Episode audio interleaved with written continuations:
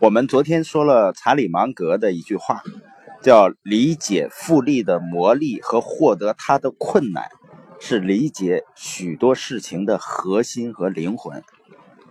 那为什么说复利的魔力呢？两千零六年的时候啊，巴菲特在他的股东大会上举了一个例子，就是一九零零年到一九九九年这一百年的时间呢。道琼斯指数啊，从六十五点七三涨到一万一千四百九十七点一，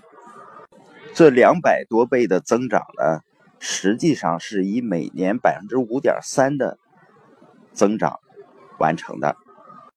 那如果本世纪呢继续保持百分之五点三的增长，那一百年以后呢，道琼斯指数会达到两百零一万。一千零一十一点二三，你发现百分之五点三啊，并不是多么了不起的一个数字，但是随着时间的推移，这个复利的效应会越来越惊人。所以我们昨天举的那个例子，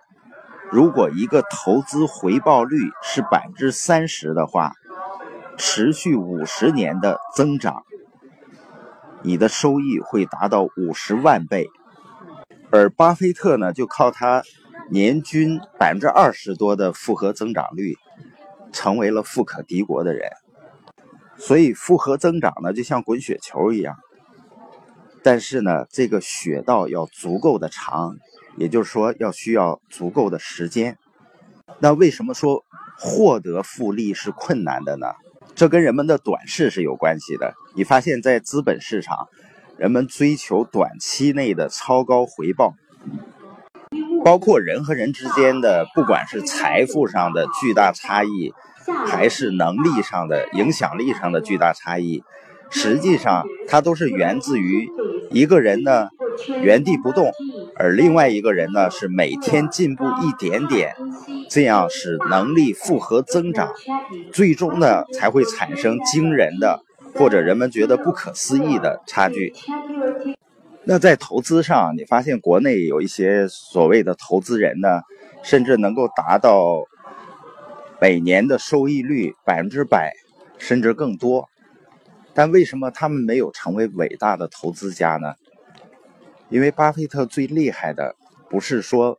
每一年有超高的回报，他最厉害的是他能够避免损失。因为如果你这一年投资回报率是百分之百，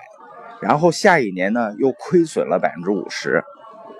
就相当于你把上一年赚到的钱全都又亏回去了。所以长期下来呢，你会发现呢，会远远低于巴菲特的投资回报。这也是为什么在投资领域，巴菲特最强调的是安全边际。实际上，在其他领域啊也是一样的，就是很多人贸然投入一个又一个的领域，追逐所谓的快速回报，因为它不能实现稳定的复合增长的话，最终呢会发现还是两手空空。所以我们要做那些能够真正累积的事情，能力的累积，市场的累积。那这种累积和倍增呢，根本不需要像细胞分裂，因为细胞分裂呢是百分之百的在倍增。我们刚才说了，即使百分之三十的复合增长率，五十年也能够增长到可怕的五十万倍。那微信呢是一个比较典型的例子，它是市场倍增的一个非常经典的案例。大家可以想想看，我们用的微信。是不是腾讯的工作人员教给我们去用的呢？还是我们看某个广告，然后呢才去安装上的呢？好像都不是，我们都是受了我们某一个朋友的影响，我们也曾经影响了某一个或者某几个朋友去用上微信的，